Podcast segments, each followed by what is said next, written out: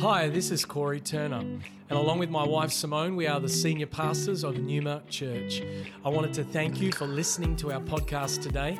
You're about to hear a message from one of our team that we pray builds your faith and empowers you to follow Jesus more closely. Enjoy the message. We've been uh, preaching and talking and looking at the kingdom of God and the series has been titled Your Kingdom Come. In the first week of the series, we talked about the purpose of the kingdom of God is to bring heaven to earth, that the kingdom of God is wherever the King Jesus, the presence of King Jesus is, wherever his rule and reign, his authority uh, is at full effect in our lives and in the earth and, and above the earth. Uh, the kingdom of God is not a place, it's a realm where God rules and reigns in our hearts. And then in the second week, we talked about the pathway to the kingdom is through uh, a humility, a poverty of spirit. Blessed are the poor in spirit, for theirs is the kingdom of heaven. Until we recognize our own need for a savior, our own need for the power of the kingdom to work in our lives, we're not going to be able to experience transformation of the kingdom in our hearts. And then last week we talked about the priority of the kingdom, that on the first Sunday of a new year, we need to seek first the kingdom of God and his righteousness and all these other things. And when Jesus says all these other things, he's talking about the temporal, material things of this world that we often become very anxious about. He wants to give us out of a good heart of a father and his provision for us uh, as we seek first his kingdom and his righteousness. And so today I want to talk to you about the power of the kingdom. And uh, I want you to go with me to Matthew chapter 12, and I'm going to read from verse 22 to 32. Matthew 12, 22 to 32. And uh, a very interesting passage, confronting passage uh, about the supernatural realm. The Bible, particularly in New Testament, has a lot to say about uh, demons and darkness and and Jesus' solutions for uh, that uh, sort of realm of darkness that's in the earth. And, and we see an encounter here in Matthew 12. Matthew 12, verse 22 says, Then a demon oppressed man who was blind and mute was brought to Jesus, and he healed him, so that the man spoke and saw. And all the people were amazed and said, Can this be the son of David? But when the Pharisees, who were the religious authorities, heard it, they said, It is only by Beelzebul, the prince of demons, it's a name for Satan, uh, that this man casts out demons. Knowing their thoughts, Jesus said to them, Every kingdom divided against itself is laid waste, and no city or house divided against itself will stand. And if Satan casts out Satan, he is divided against himself. How then will his kingdom stand? And if I cast out demons by Beelzebul, by whom do your sons, meaning those who follow the Pharisees, cast them out? Therefore, they will be your judges. But if it is by the Spirit of God that I cast out demons, then the kingdom of God has come upon you. Or how can someone enter a strong man's house and plunder his goods unless he first binds the strong man? Then indeed he may plunder the house. Whoever is not with me is against me. Whoever does not gather with me scatters. Therefore, I tell you, every sin and blasphemy will be forgiven people, but the blasphemy against the Spirit will not be forgiven. And whoever speaks a word against the Son of Man will be forgiven but whoever speaks against the Holy Spirit will not be forgiven either in this age or in the age to come. Why don't we just pray together as we unpack this word? Father, we thank you for your presence right now in this room. And God, we've been singing about the authority, the victory, the power of your kingdom. We've been reading here in this passage about the power of your, of your kingdom confronting the kingdom of darkness. Father, I pray right now, would you illuminate your word to us? Holy Spirit, would you fill us with your presence? Would you open up our minds and hearts to hear and understand the truth of the power of the kingdom of God? And I pray today, oh God, that every single one of us will be irrevocably changed by the truth of your word and the power of your spirit in this moment, in Jesus' name. And everyone says, Amen. Talking about the power of the kingdom. was a couple of years ago when a personal trainer at a gym that I was attending, he came up to me and he'd hurt his arm in the weeks prior to uh, this conversation. And he had a, a bandage on his arm. And he, after a discussion about what had happened, he leaned in and whispered and looked around before he asked the question. And he said, Do you think you could do something for my arm? And uh, he knew that I was a, a believer and a follower of Christ. He knew that I was a minister of the gospel. But when he first asked that, it sort of startled me because I'm like, what is he asking? I'm not a doctor. But then I realized what he was asking for, and he leaned in again. He said it again. Do you think you could do, you know, something for my arm? Like, do your thing. And this guy was a heathen of heathens. He, he, he was not someone who acknowledged the lordship of Jesus over his life, but he recognized that there was something in my life that he needed. And because of a need that was in his life, he said, Do you think you could do something for my arm? And so I, laughed and I put my hand gently on his shoulder. We began to pray, and God miraculously, supernaturally, immediately healed him right there in that moment to the point that he goes, I'm going to go lift the weight. And he goes and lifts the weight, and he had no problem in that session. And it's interesting for all of Western culture's emphasis on reason and logic, when people have real needs in their life, they're more open to the supernatural than ever before. And particularly as a culture, we're quite enamored with the supernatural. You only have to look at media to discover that. Movies like The Avengers or Lord of the Rings or popular movies have supernatural themes, superhuman themes running through them. TV series like The Supernatural, books with supernatural themes. There's even a book now, Becoming Supernatural. You can learn how to become apparently supernatural. Festivals like Mind, Body, Spirit Festival attracts uh, over 100,000 people uh, on a regular basis here in the city of Melbourne. I remember being at a dinner party where people were unbelievers, they were parents of uh, uh, friends of my son and my kids who were at school, and, and we're over at a dinner party, and they didn't want to talk about church, but the next moment, this person asked the question, Have you had any, any encounters with demons? And I'm like, Whoa. It's like we don't want to talk about church, we don't want to talk about religion, but we want to talk about the supernatural. Why is that? I think one of the reasons why is because there's something in us that wants to escape the ordinary. There is something about good versus evil on a cosmic scale that thrills our hearts. And just for one moment, why are movies so popular? For one moment, we want to escape the ordinariness of our lives and actually discover something about another realm, another world that's so different and foreign to what we're used to on a daily basis. But I think that points to another more important and more deep reason for being engaged with the supernatural, and that is that God has hardwired us for the divine. The Bible says in Ecclesiastes 3:11, God has put eternity into the hearts of humanity. You are hardwired in the image and likeness of God. Someone once said, We aren't just human beings having a spirit experience, we are spirit beings having a human experience. You and I have been made in the image and likeness of God. We're called into God's heavenly family. We've been called to extend the truth and the reality of the Garden of Eden to the, to the rest of the planet when God declared, Be fruitful and multiply. When God gave Adam and Eve dominion and authority to extend the, the, the reality of God's kingdom in Eden, it was to take what they had experienced, the unbridled intimacy of the Garden of Eden, into the rest of the planet. Romans 1, the Apostle Paul declares to us that the creation itself bears witness to a creator and therefore to a supernatural realm beyond our own earthly realm. Unfortunately, I don't think we tend to approach the unseen realm of the Bible with the same appetite that we approach science fiction movies. And part of the reason for that is, is that modern Christianity has often presented to the world an inferior view of the kingdom of God as being powerless and boring. In fact, in 2 Timothy 3 5, the Apostle Paul uh, had foreknowledge of the future and he prophesied that in the last days people will have a form of godliness but deny its power.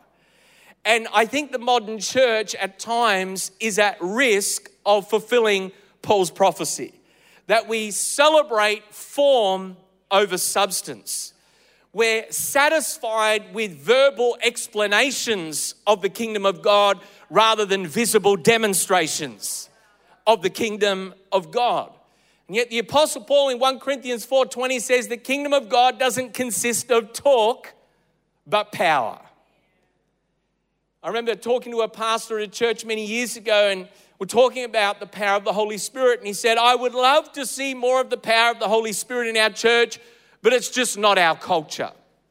And I thought to myself, "Well, what gospel are you preaching then?" Because in Mark 16, Jesus said that he would confirm the gospel with the accompanying signs and wonders. If something is not happening that the Bible says it should be happening or is available or is accessible to us, and that is not happening in the life and culture of the church, then when we're the ones who have to bend to the truth, not the truth bend to us. And often what we've done is we've accommodated the absence of the power of God and become professional explainers of why God doesn't do something to justify a lack of the power rather than contending for his kingdom to come and his will to be done on earth as it is in heaven. We are the ones that are to bend to the truth of God's word. God's truth is not bending to how we feel or what isn't happening or what is happening in the earthly realm. The Apostle Paul in 1 Thessalonians 1 5 says, Our gospel came to you not only in word, but also in power and in the Holy Spirit. So if there is a lack of power, the lack is never on God's end, it's always on ours. When Jesus' disciples weren't able to minister freedom to the boy that was tormented by demons, they didn't, you know, come beside Jesus and say, Why couldn't you minister freedom to the boy? No, they assumed that the lack was on their part. They said, Why couldn't we minister freedom to this young boy? And Jesus said, This kind only is dealt with, only comes out through prayer and fasting. In other words, there's more than enough power in the supply line of heaven from heaven to earth. The issue with lack is a lack of demand from earth and a lack of contending and the power of the kingdom to break in to people's situations. They have a supernatural worldview that is informed by the angel of the Lord saving them from Egypt. We heard about it at the Lord's table at communion today. They have a worldview that is informed by God sending 10 plagues to the most powerful empire on planet Earth at that time. God opening the Red Sea. God sustaining Israel, an entire nation, through 40 years in the wilderness, through manna from heaven, through a pillar of fire by night and a pillar of cloud by day. Jews, Orthodox, observant Jews, have a supernatural worldview because it's fundamental fundamentally in the very fabric of their historical DNA and who they are and what God has brought them through. And so when Jesus came preaching, the Son of David, the Messiah, the Son of God, when he came preaching, repent for the kingdom of heaven is at hand, the very next thing he did was to begin to move in the power of the kingdom, heal the sick, raise the dead, cast out demons, preach good news to those poverty in spirit. In other words, he, he's his message was complemented by demonstrations of power. In fact, even when JB Hi Fi, you know who JB Hi Fi is? John the Baptist. I call him JB Hi Fi. When JB came to Jesus and said, Are you the one who is to come, or shall we look for another? Because JB's in prison and things aren't turning out like he thought it was going to turn out. He's like, I just want to know whether or not you're the Messiah. How did Jesus respond to John the Baptist? He said, Go and tell John this. The blind see, the deaf hear, the dead are raised, the poor have good news preached to them. He pointed to the signs and wonders of the kingdom of God as confirmation and evidence that the kingdom of God has now come with power. When I was a teenager, my father, who's here today and I've got so much honor and respect for, he developed quite a nasty growth on his tongue and he went to the doctor and got it tested. And in fact it was malignant. It was a cancerous growth. And and I still remember the day that dad came back to the church office. My mum and I were there. And uh, my dad told us the news and he was looking quite white and sheepish with the news that he just received as you can imagine. But I saw my father for the next five days go to the front of that church at the altar of that church and begin to seek God in prayer and declare the name of Jesus over his tongue and pray for the power of the Holy Spirit to manifest in his body and heal that tongue. And we notice over those five days that the growth of that tongue began to look different. It, it didn't appear the same my dad went back to the doctor, and the doctor had a look at it and said, That looks very different from what it looked like a few days ago. We need to retest it. And they retested it, and it came back negative in Jesus' name. It was no longer malignant. Uh, but it was benign. And so, right there, from a very early age, I saw the power of the kingdom of God manifest in my dad's life, and I've seen that over and over again in our family. You just need to know the kingdom of God and the supernatural go hand in hand. That's why we have a kingdom culture core value. Miracles are normal in the kingdom of God. Miracles are to be a normal, supernatural part of our everyday life. Miracles were the norm, not the exception in the kingdom of God when Jesus came upon the earth. And so, too, it should be the same. That's why Jesus has invited us to pray, Your kingdom come, your will be done on earth as it is in heaven. When Pilate asked Jesus, Are you the king of the Jews? He said, Well, yes, but my kingdom is not of this world. It's not of the same substance, not of the same agenda, ambition of this world. He said, My kingdom is supernatural in nature which means it's over and above natural law. It's from another realm. That's why we see in this passage some people were amazed at the demonstration of healing of this demon oppressed man because they hadn't seen that sort of thing before. And where some were amazed, some others, being the religious authorities, were in fact jealous. And out of that jealousy, began to attribute to Satan the work of the Holy Spirit which Jesus says is the unforgivable sin. That's why many, many years ago, when believers were saying that speaking in tongues was of the devil, they're on dangerous footing because wherever someone attributes the power of the Holy Spirit to the work of Satan, they're on dangerous footing. And Jesus says, No, this is not a work of Satan. This is the demonstration of the power of the kingdom of God in your midst. And so, one of the greatest obstacles to God's kingdom advancing across the earth is for us to try and follow Jesus without the power of the Holy Spirit resident in our lives. Jesus said in verse 28 If it's by the Spirit of God that I cast out demons, then the kingdom of God has come upon you. In other words, this is what Jesus is saying. You'll know the kingdom is present when the power of the Holy Spirit begins to intervene in your everyday life, in earthly events when the kingdom comes, the spiritual becomes visible. And miracles are evidence of the authority of the kingdom of God. I remember when a couple came up to me years ago uh, asking for prayer at a prayer line. They had been barren, unable to have children, had three miscarriages. Doctors had said it's dangerous to try again. They came up brokenhearted, desperate. And so I began to pray for them. And as I began to pray, God showed me a picture of me standing on the platform of that church 12 months from that point, holding their beautiful newborn baby boy in my arms. And I began to pray this picture out and declare it over them. Obviously, they were emotionally moved by that. But 12 months later, almost to the week, we dedicated their newborn baby boy with their family in that auditorium testifying to the power of the kingdom of God, the glory and goodness of Jesus at work in people's lives. How did that happen? How did Jesus heal the sick, raise the dead, cast out demons? I'll tell you how by the power of the Holy Spirit. You see, Jesus, yes, was fully and properly God, but he was also fully and properly man. He needed the anointing of the Spirit of God upon his humanity, upon his spirit, upon his life to be able to minister and move in the power of the kingdom. In fact, the Bible tells us in Acts 2:22, Jesus of Nazareth, a man attested to you by God with mighty works and wonders and signs that God did through him in your midst. Even Jesus' job description that he quoted from Isaiah 61, that is quoted in Luke chapter 4, tells us that the Spirit of the Lord is upon me because there's a purpose for the anointing and the Spirit of the Lord being upon Jesus as it is upon you and I, because He has anointed me to preach good news to the poor, to proclaim liberty to the captives, recovery of sight to the blind, and to open the prison to those who are bound.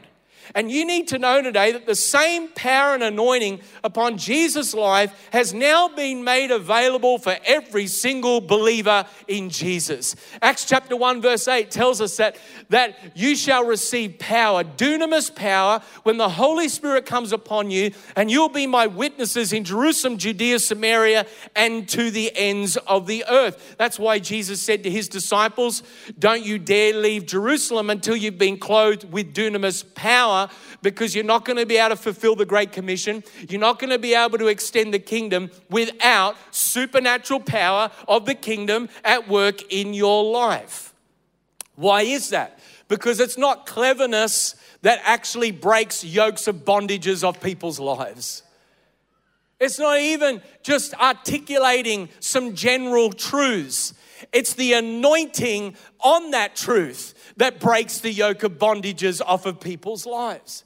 It's not how charismatic you are. It's not how educated you are, even though education is good and, and needs to be pursued. It's not how wealthy you are, even though being blessed financially is a blessing. It's about what is the power that you carry in your relationship with God. What's the anointing that is upon your life? We see the contrast of this in the book of Acts when seven sons of Sceva tried to cast demons out of a man vicariously through somebody else's, the Apostle Paul's anointing and revelation.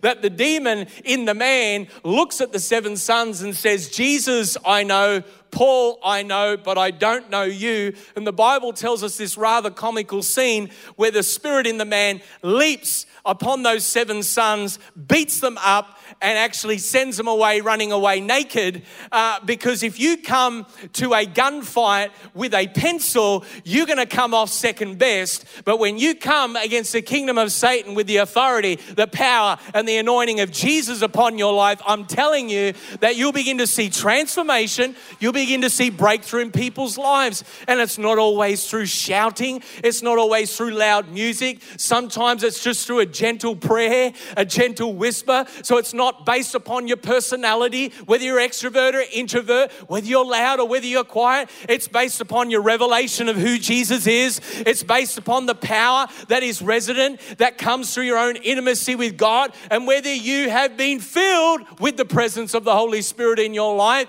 and you have faith in that name. Peter said when he, after he ministered to the lame beggar at the gate, beautiful, it was faith in Jesus' name. Not in a man's name, not in a church's name, but faith in Jesus' name that has made this man well. You see, because Jesus has defeated our adversary and sent the Holy Spirit on the day of Pentecost, every single believer and follower of Jesus has access to the power and authority of the kingdom of God. Jesus said this fascinating analogy or idea. He said in verse 29 How can someone enter a strong man's house and plunder his goods unless he first binds the strong man? Then indeed he may plunder his house. Who is the strong man in this passage that Jesus is alluding to? He's talking about our adversary, the father of lies, the strong man of Satan. He's saying, Because I have bound the strong man, I have authority over his house. How did Jesus get that authority? Well, we know that the, the truth and application of the cross uh, is the fulfillment of that full authority, but actually it took place in the wilderness after Jesus' baptism. After Jesus' baptism in water, the heavens were opened, the Spirit of God descended like a dove and remained upon Jesus. And the Father declared for the first time, This is my beloved Son in whom I am well pleased. First time the Father declares, This is my Son. The Messiah has arrived, the Son of David has arrived, the Son of God has arrived immediately after Jesus' baptism. He was led not by the devil, by the Spirit into the wilderness regions, into the desert regions to confront Satan. Why? Because Satan, up until that time, was the ruler of this world. Back in Genesis 3, Adam and Eve, when they rebelled and disobeyed against God, actually handed their dominion, authority, and rulership of this world to the enemy of our soul, and Satan became the ruler of this world. Jesus was going to the wilderness to take back what we had handed to Satan. And so you need to understand the significance of wilderness desert environments. In the Old Testament, the wilderness or desert environment was a place of evil entities. In fact, the, the, the, Bible tells us in Leviticus 17 that Israel, during their season of 40 years in the wilderness, actually offered up sacrifices to demons in the wilderness to try and protect them because of what was going on around them. It's one of the reasons why the high priest on the Day of Atonement, Yom Kippur, would actually place his hands upon the head of the goat and transfer the sins of the people onto the scapegoat and send it out wandering into the wilderness regions, the desert regions, the place of evil entities, so that the Israel could be on holy ground and could have the holiness of God upon them, and that scapegoat would go out to the wilderness regions because it was known as a place of evil entities. It's no surprise then that Satan comes to tempt Jesus where? In the wilderness. And Satan knew who Jesus was. And Satan knew that Jesus was on a mission to restore the kingdom back to the Father and to hand back dominion back to uh, the sons and daughters of God.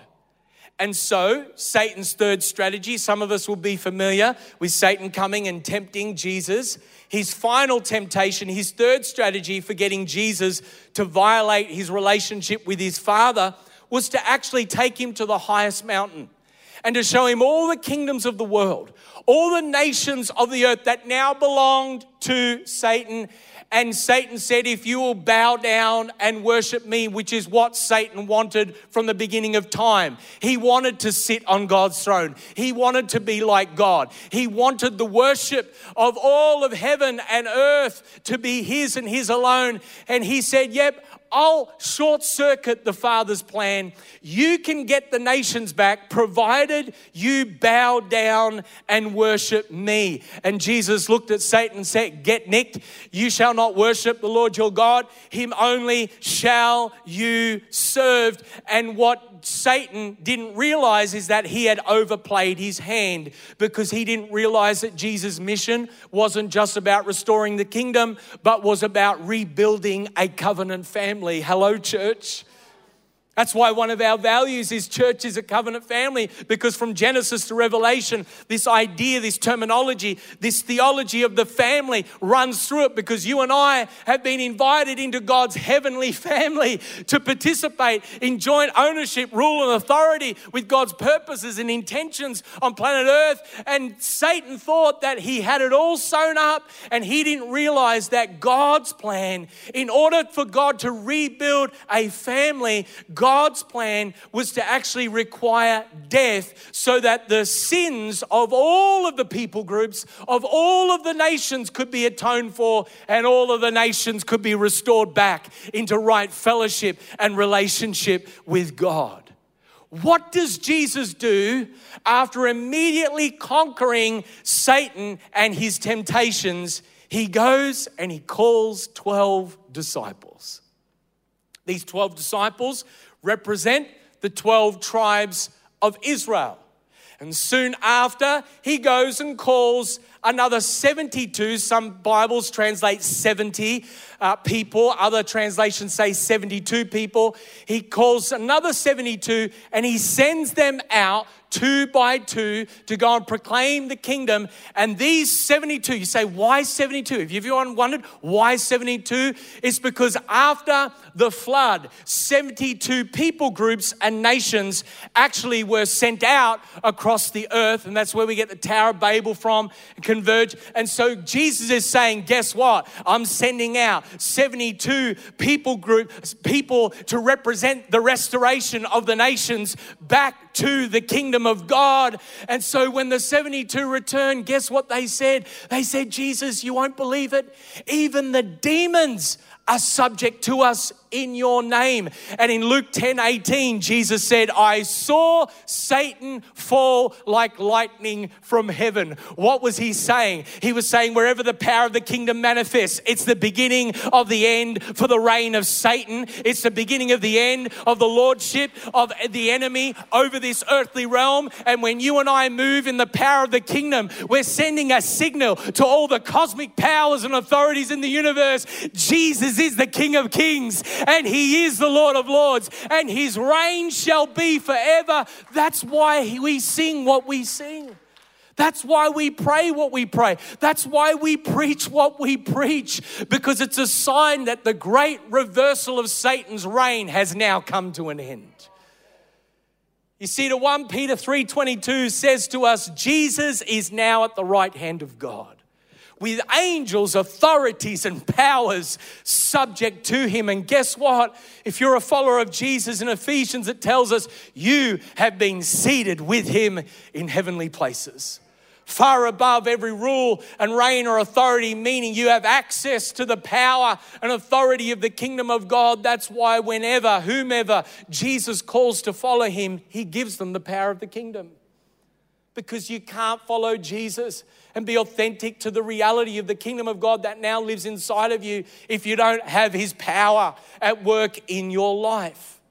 The Bible says in Luke 9 1 that Jesus called the 12 together and he gave them power and authority over all demons and to cure diseases. And he sent them out to proclaim the kingdom of God and to heal. And so, for every single one of us today, you need to understand that just like the 12 disciples, you've been called to not be an observer, but an activator of the kingdom of God in your life.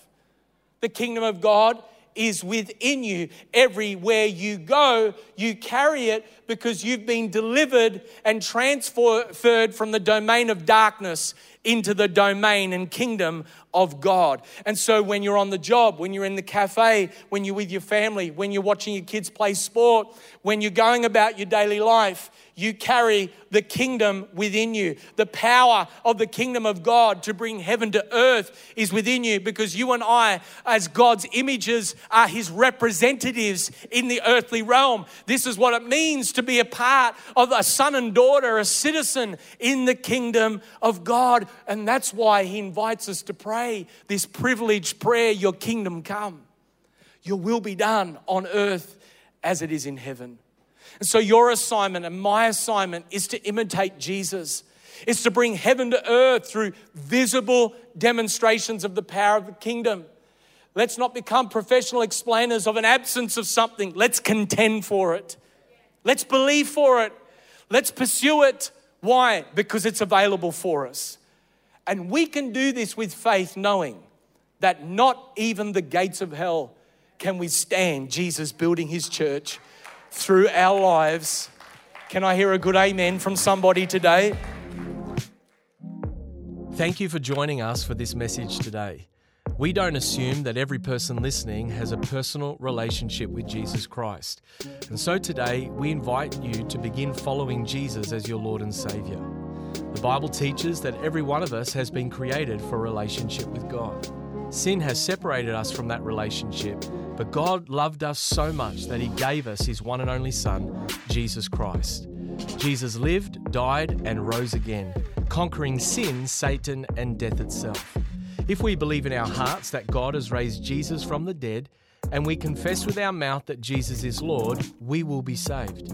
So if you are ready to pray in faith, turning away from your sin and believing in Jesus for your salvation, please pray this prayer. Dear Jesus, I believe that you are the Son of God, and I ask you to forgive me and cleanse my heart from all of my sin. I receive by faith the free gift of eternal life, and I ask that you would fill me with the Holy Spirit. I thank you that I am born again as a child of God and that you have made me a new creation in Christ Jesus. In Jesus' name I pray. Amen. If you have prayed that prayer for the first time, we would love to know and help connect you to a local church in your area. You can contact us on our website, numa.church. Thank you for listening.